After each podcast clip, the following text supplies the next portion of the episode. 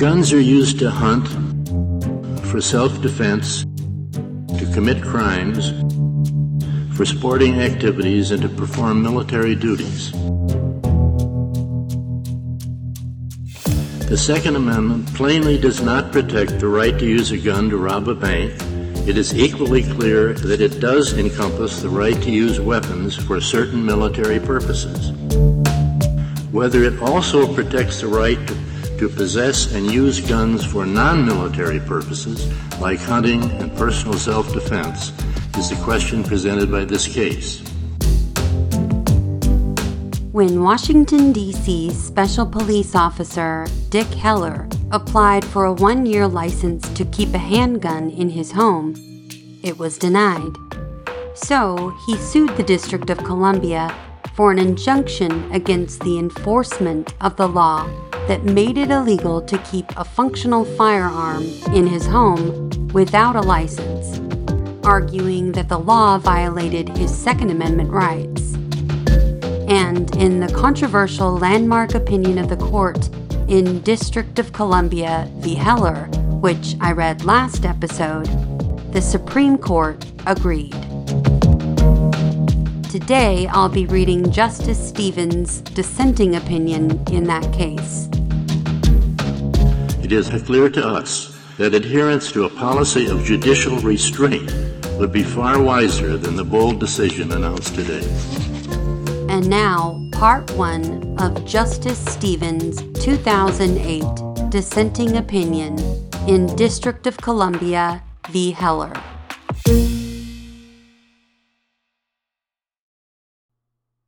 Justice Stevens, with whom Justice Souter, Justice Ginsburg, and Justice Breyer join. Dissenting.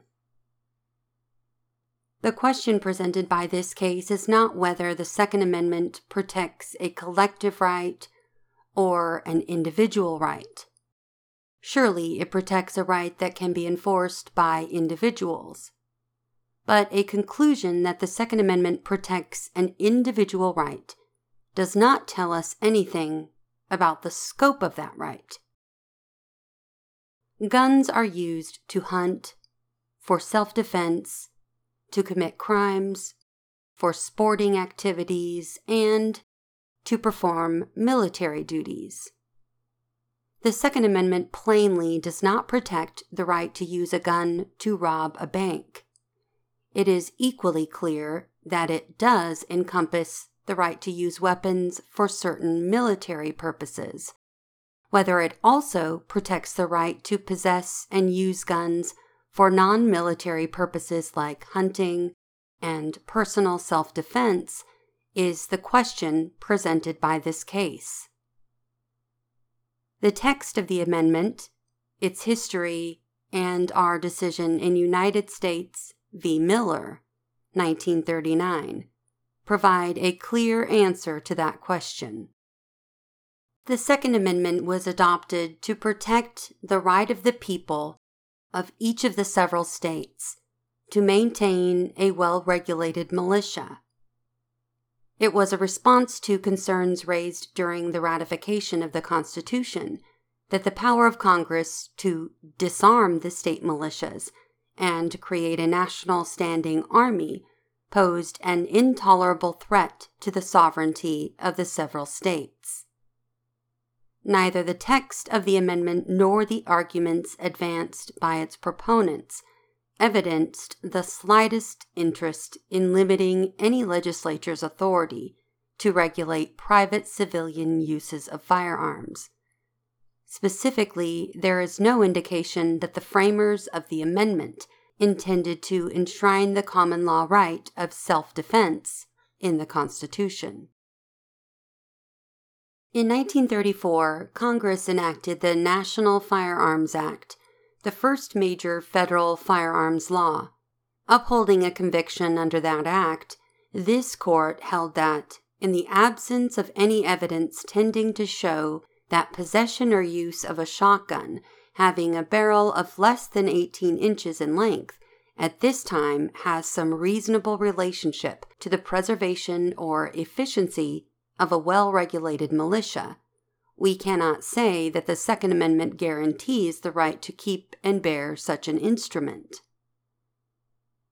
The view of the amendment we took in Miller that it protects the right to keep and bear arms for certain military purposes, but that it does not curtail the legislature's power to regulate the non military use and ownership of weapons, is both the most natural reading of the amendment's text and the interpretation most faithful to the history of its adoption. Since our decision in Miller, hundreds of judges have relied on the view of the amendment we endorsed there. We ourselves affirmed it in 1980. No new evidence has surfaced since 1980 supporting the view that the amendment was intended to curtail the power of Congress to regulate civilian use or misuse of weapons. Indeed, a review of the drafting history of the amendment demonstrates that its framers rejected proposals that would have broadened its coverage to include such uses. The opinion the court announces today fails to identify any new evidence supporting the view that the amendment was intended to limit the power of Congress to regulate civilian uses of weapons. Unable to point to any such evidence, the court stakes its holding on a strained and unpersuasive reading of the amendment's text. Significantly different provisions in the 1689 English Bill of Rights and in various 19th century state constitutions. Post enactment commentary that was available to the court when it decided Miller, and ultimately a feeble attempt to distinguish Miller that places more emphasis on the court's decisional process than on the reasoning in the opinion itself.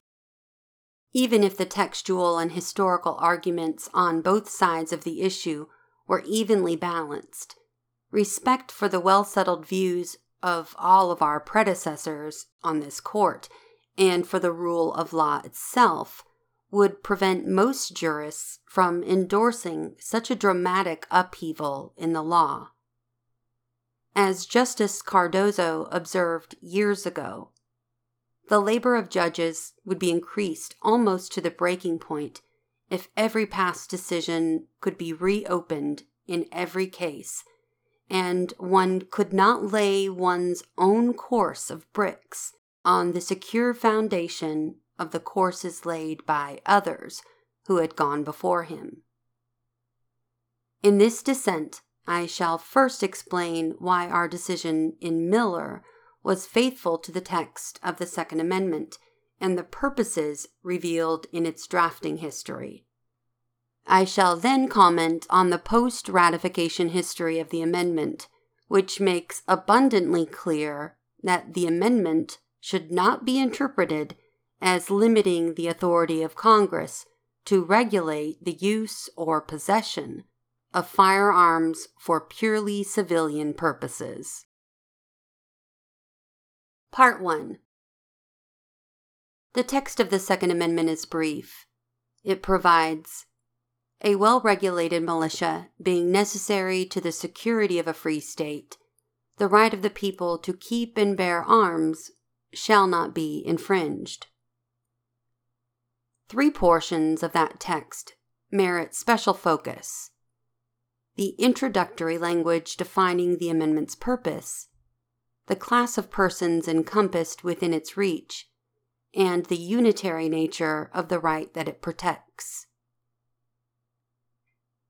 A well regulated militia, comma, being necessary to the security of a free state.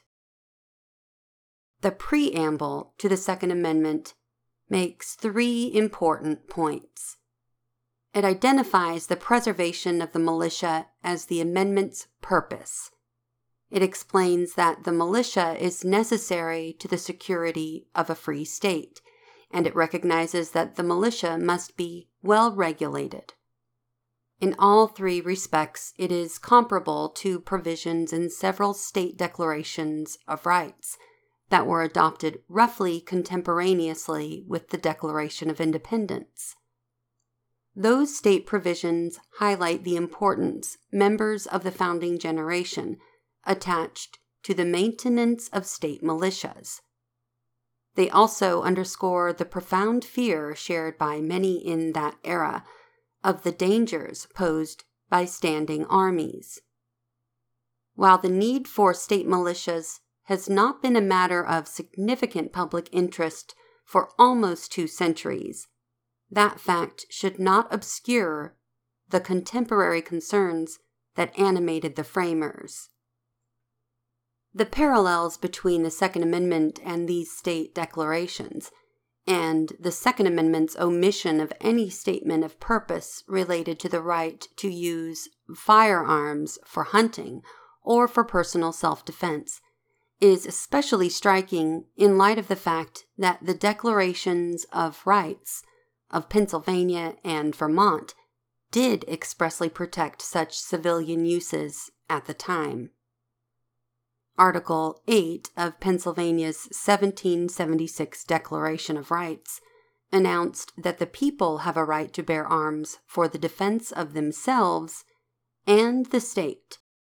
And Article 15 of the 1777 Vermont Declaration of Rights guaranteed that the people have a right to bear arms for the defense of themselves and the state. The contrast between those two declarations and the Second Amendment reinforces the clear statement of purpose announced in the amendment's preamble. It confirms that the framers' single minded focus in crafting the constitutional guarantee to keep and bear arms was on military uses of firearms, which they viewed in the context of service in state militias.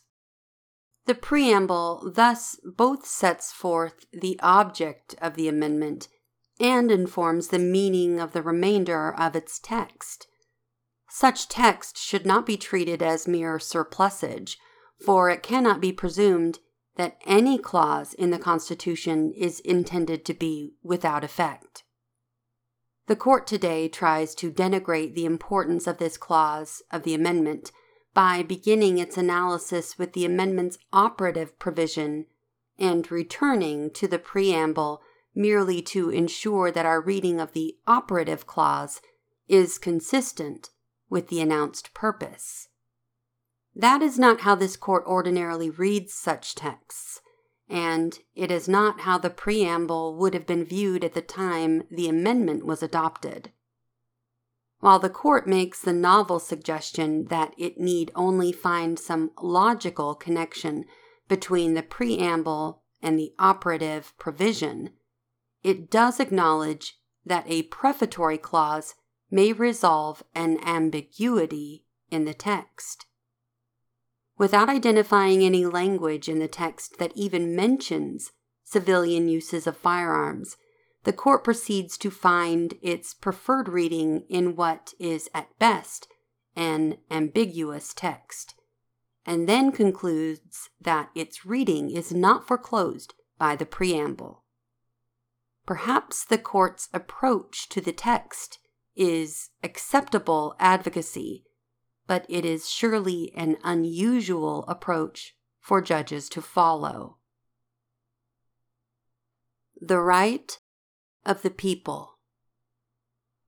The centerpiece of the court's textual argument is its insistence that the words the people, as used in the Second Amendment, must have the same meaning and protect the same class of individuals as when they are used in the First and Fourth Amendments.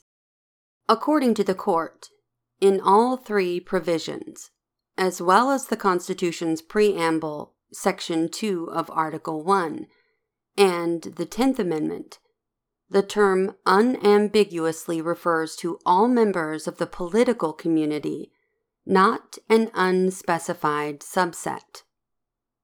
But the court itself reads the Second Amendment to protect a subset significantly narrower than the class of persons protected by the First and Fourth Amendments. When it finally drills down on the substantive meaning of the Second Amendment, the court limits the protected class to law abiding, responsible citizens. But the class of persons protected by the First and Fourth Amendments is not so limited, for even felons may invoke the protections of those constitutional provisions. The court offers no way to harmonize its conflicting pronouncements.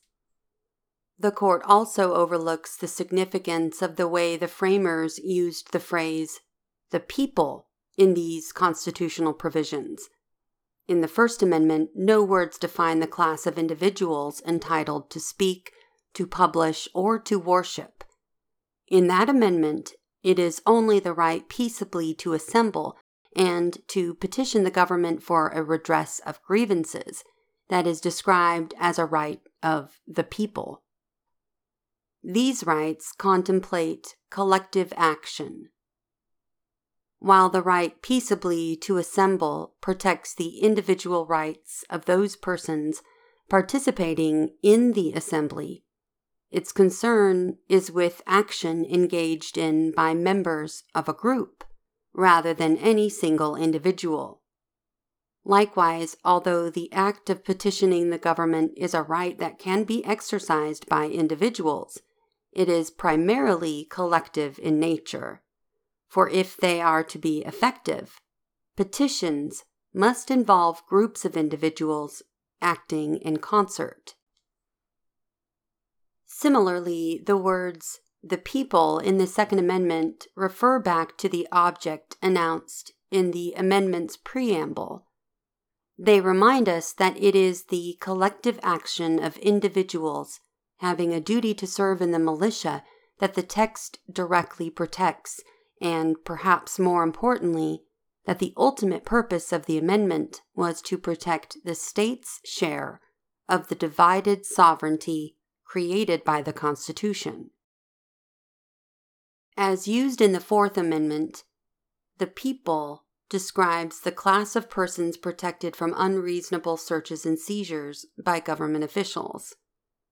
It is true that the Fourth Amendment describes a right that need not be exercised in any collective sense, but that observation does not settle the meaning of the phrase the people when used in the Second Amendment. For, as we have seen, the phrase means something quite different in the petition and assembly clauses of the First Amendment. Although the abstract definition of the phrase the people could carry the same meaning in the Second Amendment as in the Fourth Amendment, the preamble of the Second Amendment suggests that the uses of the phrase in the First and Second Amendments are the same in referring to a collective activity. By way of contrast, the Fourth Amendment describes a right against governmental interference rather than an affirmative right to engage in protected conduct and so refers to a right to protect a purely individual interest. As used in the Second Amendment, the words the people do not enlarge the right to keep and bear arms to encompass use or ownership of weapons outside the context of service in a well regulated militia. To keep and bear arms. Although the court's discussion of these words treats them as two phrases, as if they read to keep and to bear, they describe a unitary right to possess arms if needed for military purposes and to use them in conjunction with military activities. As a threshold matter, it is worth pausing to note an oddity in the court's interpretation of to keep and bear arms. Unlike the Court of Appeals, the court does not read that phrase to create a right to possess arms for lawful private purposes. Instead, the court limits the amendment's protection to the right to possess and carry weapons in case of confrontation. No party or amicus urged this interpretation. The court appears to have fashioned it out of whole cloth. But although this novel limitation lacks support in the text of the amendment, the amendment's text does justify a different limitation. The right to keep and bear arms protects only a right to possess and use firearms in connection with service in a state organized militia. The term bear arms is a familiar idiom. When used unadorned by any additional words, its meaning is to serve as a soldier, do military service, fight. It is derived from the Latin arma ferre, which translated literally means to bear war equipment. One 18th century dictionary defined arms as weapons of offense or armor of defense. And another contemporaneous source explained that by arms we understand those instruments of offense generally made use of in war, such as firearms, swords, etc. By weapons, we more particularly mean instruments of other kinds, made use of as offensive on special occasions. Had the framers wished to expand the meaning of the phrase bear arms to encompass civilian possession and use, they could have done so by the addition of phrases such as for the defense of themselves, as was done in the Pennsylvania and Vermont Declarations of Rights. The unmodified use of bear arms, by contrast, refers most naturally to a military purpose, as evidenced by its use in literally dozens of contemporary texts. The absence of any reference to civilian uses of weapons tailors the text of the amendment to the purpose identified in its preamble. But when discussing these words, the court simply ignores the preamble. The court argues that a qualifying phrase that contradicts the word or phrase it modifies is unknown this side of the looking glass. But this fundamentally fails to grasp the point. The standalone phrase bear arms most naturally conveys a military meaning unless the addition of a qualifying phrase signals that a different meaning is intended. When, as in this case, there is no such qualifier, the most natural meaning is the military one, and in the absence of any qualifier, it is all the more appropriate to look to the preamble to confirm the natural meaning of the text. The court's objection is particularly puzzling in light of its own contention that the addition of the modifier against changes the meaning of bear arms. The amendment's use of the term keep in no way contradicts the military meaning conveyed by the phrase bear arms and the amendment's preamble. To the contrary, a number of state militia laws in effect at the time of the Second Amendment's drafting used the term keep to describe the requirement that militia members store their arms at their homes, ready to be used for service when necessary. The Virginia military law, for example, ordered that every one of the said officers, non commissioned officers, and privates shall constantly keep the aforesaid arms, accoutrements, and ammunition ready to be produced whenever called for by his commanding officer. Keep and bear arms thus perfectly describes the responsibilities of a framing era militia member. This reading is confirmed by the fact that the clause protects only one right rather than two, it does not describe a right to keep arms and a separate right to bear arms. Rather, the single right that it does describe is both a duty and a right to have arms available and ready for military service, and to use them for military purposes when necessary. Different language surely would have been used to protect non military use and possession of weapons from regulation if such an intent had played any role in the drafting of the amendment. When each word in the text is given full effect, the amendment is most naturally read to secure to the people a right to use and possess arms in conjunction with service in a well regulated militia. So far as appears, no more than that was contemplated by its drafters or is encompassed within its terms even if the meaning of the text were genuinely susceptible to more than one interpretation.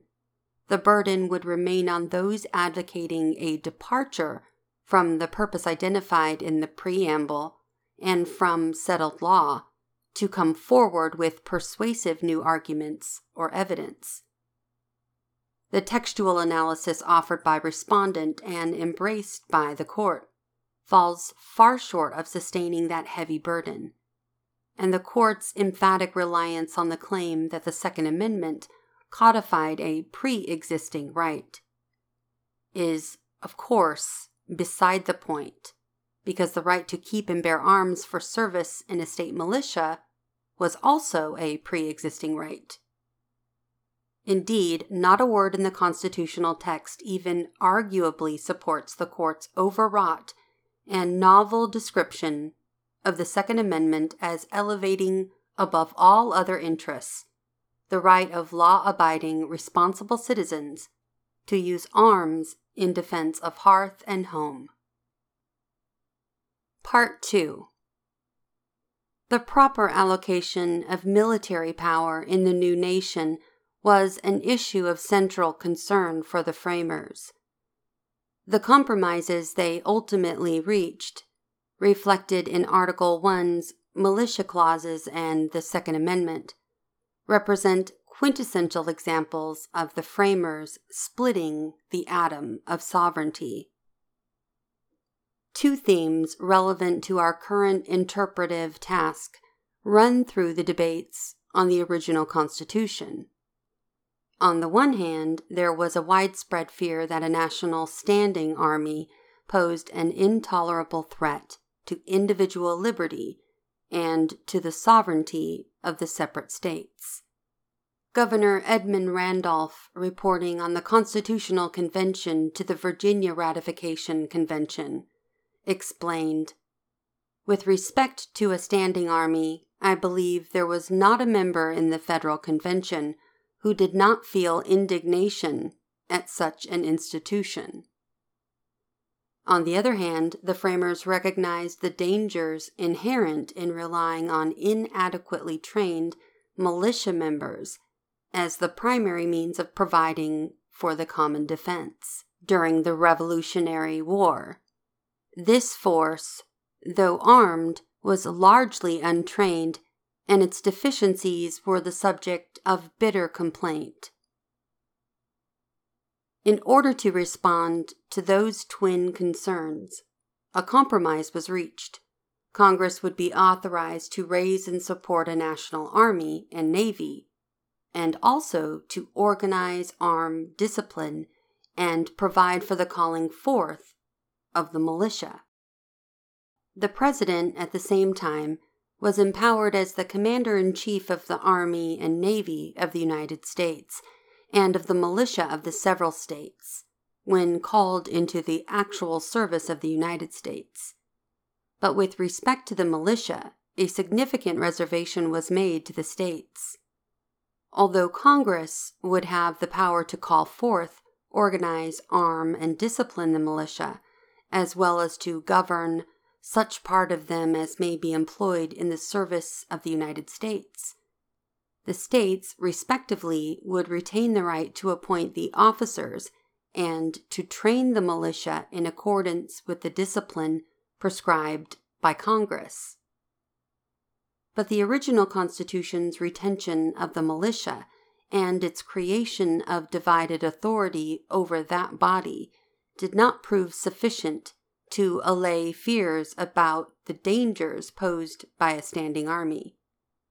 For it was perceived by some that Article 1 contained a significant gap. While it empowered Congress to organize, arm, and discipline the militia, it did not prevent Congress from providing for the militia's disarmament. As George Mason argued during the debates in Virginia on the ratification of the original Constitution. The militia may be here destroyed by that method which has been practiced in other parts of the world before, that is, by rendering them useless, by disarming them. Under various pretenses, Congress may neglect to provide for arming and disciplining the militia, and the state governments cannot do it, for Congress has the exclusive right to arm them. This sentiment was echoed at a number of state ratification conventions. Indeed, it was one of the primary objections to the original Constitution voiced by its opponents.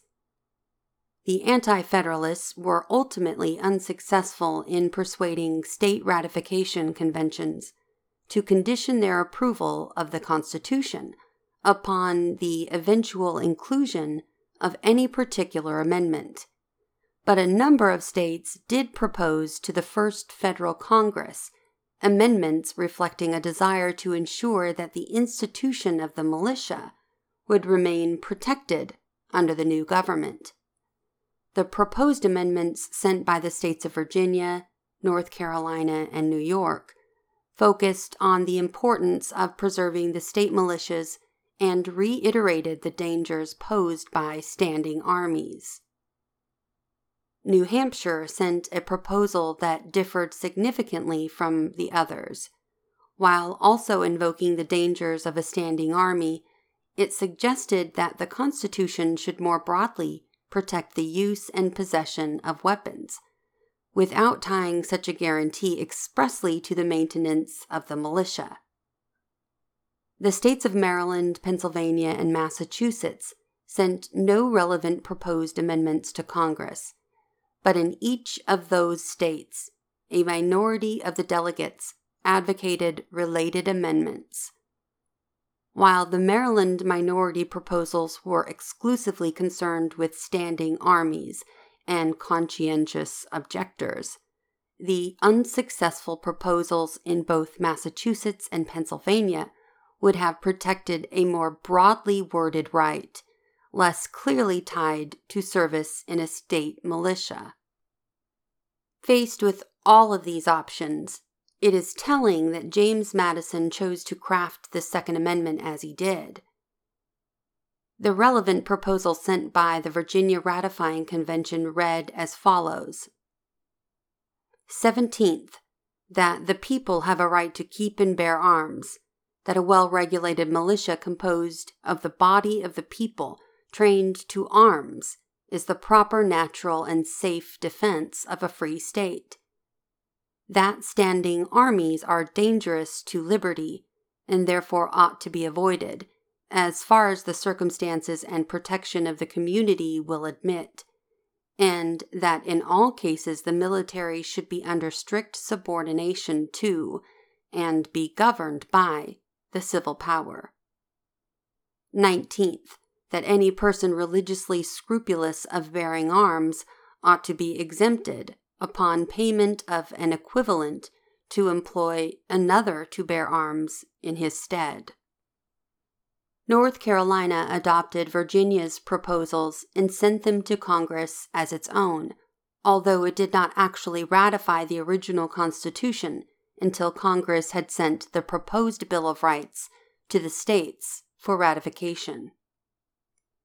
New York produced a proposal with nearly identical language. It read that the people have a right to keep and bear arms, that a well regulated militia, including the body of the people capable of bearing arms, is the proper, natural, and safe defense of a free state, that standing armies in time of peace are dangerous to liberty and ought not be kept up, except in cases of necessity, and that at all times the military should be kept under strict subordination to the civil power. Notably, each of these proposals used the phrase keep and bear arms, which was eventually adopted by Madison, and each proposal embedded the phrase within a group of principles that are distinctly military in meaning. By contrast, New Hampshire's proposal, although it followed another proposed amendment that echoed the familiar concern about standing armies, described the protection involved in more clearly personal terms. Its proposal read 12th, Congress shall never disarm any citizen unless such as are or have been in actual rebellion.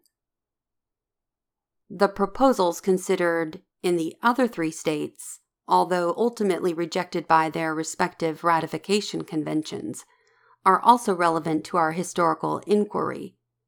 First, the Maryland proposal, endorsed by a minority of the delegates and later circulated in pamphlet form, read 4.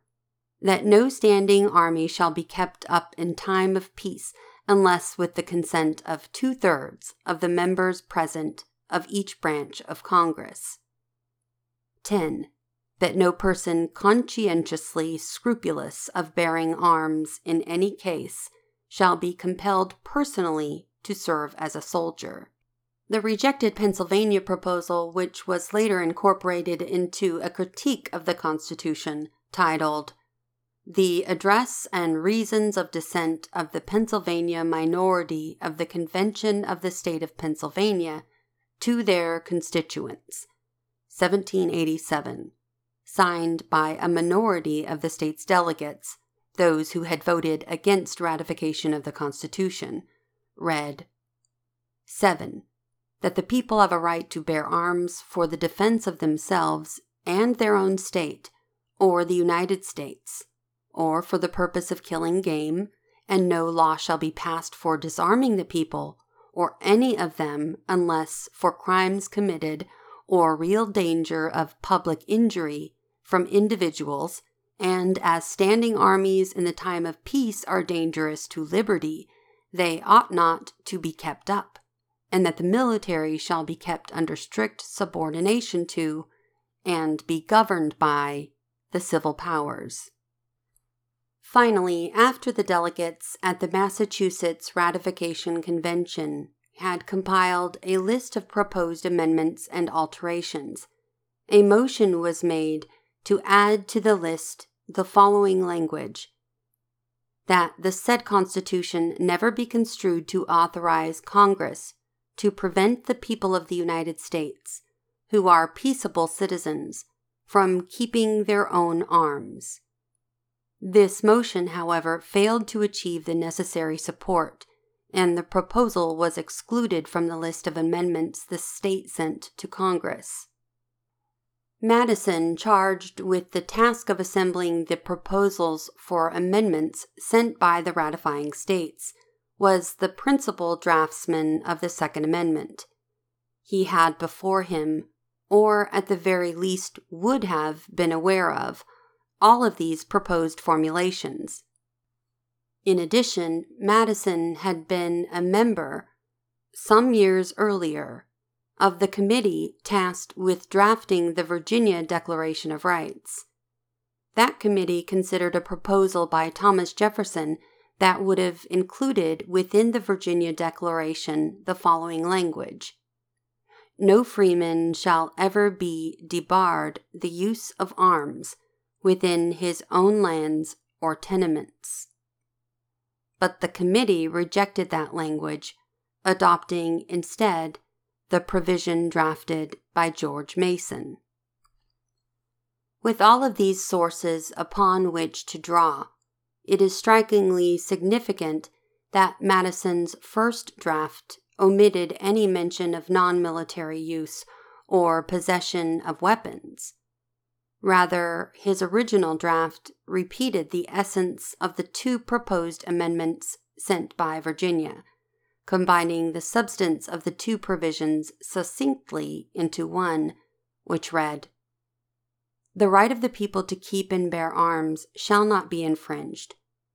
A well armed and well regulated militia being the best security of a free country. But no person religiously scrupulous of bearing arms shall be compelled to render military service in person. Madison's decision to model the Second Amendment on the distinctly military Virginia proposal is therefore revealing, since it is clear that he considered and rejected formulations that would have unambiguously protected civilian uses of firearms. When Madison prepared his first draft, and when that draft was debated and modified, it is reasonable to assume that all participants in the drafting process were fully aware of the other formulations that would have protected civilian use and possession of weapons, and that their choice to craft the amendment as they did represented a rejection of those alternative formulations. Madison's initial inclusion of an exemption for conscientious objectors sheds revelatory light on the purpose of the amendment. It confirms an intent to describe a duty as well as a right, and it unequivocally identifies the military character of both. The objections voiced to the conscientious objector clause only confirm the central meaning of the text. Although records of the debate in the Senate which is where the conscientious objector clause was removed, do not survive, the arguments raised in the House illuminate the perceived problems with the clause. Specifically, there was concern that Congress can declare who are those religiously scrupulous and prevent them from bearing arms. The ultimate removal of the clause, therefore, only serves to confirm the purpose of the amendment to protect against congressional disarmament by whatever means of the state's militias. The court also contends that because Quakers oppose the use of arms not just for militia service, but for any violent purpose whatsoever, the inclusion of a conscientious objector clause in the original draft of the amendment does not support the conclusion that the phrase bear arms was military in meaning. But that claim cannot be squared with the record.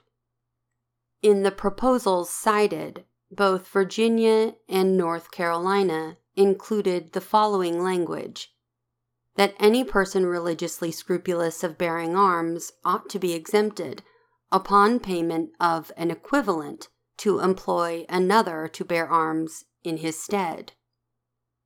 There is no plausible argument that the use of bear arms in those provisions was not unequivocally and exclusively military. The state simply does not compel its citizens to carry arms for the purpose of private confrontation or for self defense.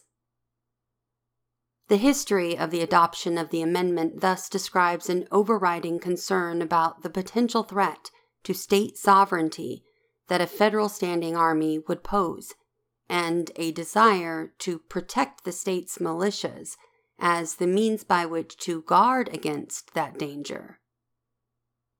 But state militias could not effectively check the prospect of a federal standing army so long as Congress retained the power to disarm them, and so a guarantee against such disarmament was needed as we explained in Miller, with obvious purpose to assure the continuation and render possible the effectiveness of such forces, the declaration and guarantee of the Second Amendment were made.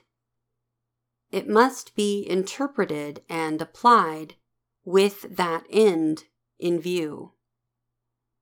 The evidence plainly refutes the claim that the amendment was motivated by the framers' fears that Congress might act to regulate any civilian uses of weapons. and even if the historical record were genuinely ambiguous, the burden would remain on the parties advocating a change in the law to introduce facts or arguments newly ascertained. The court is unable to identify any such facts or arguments.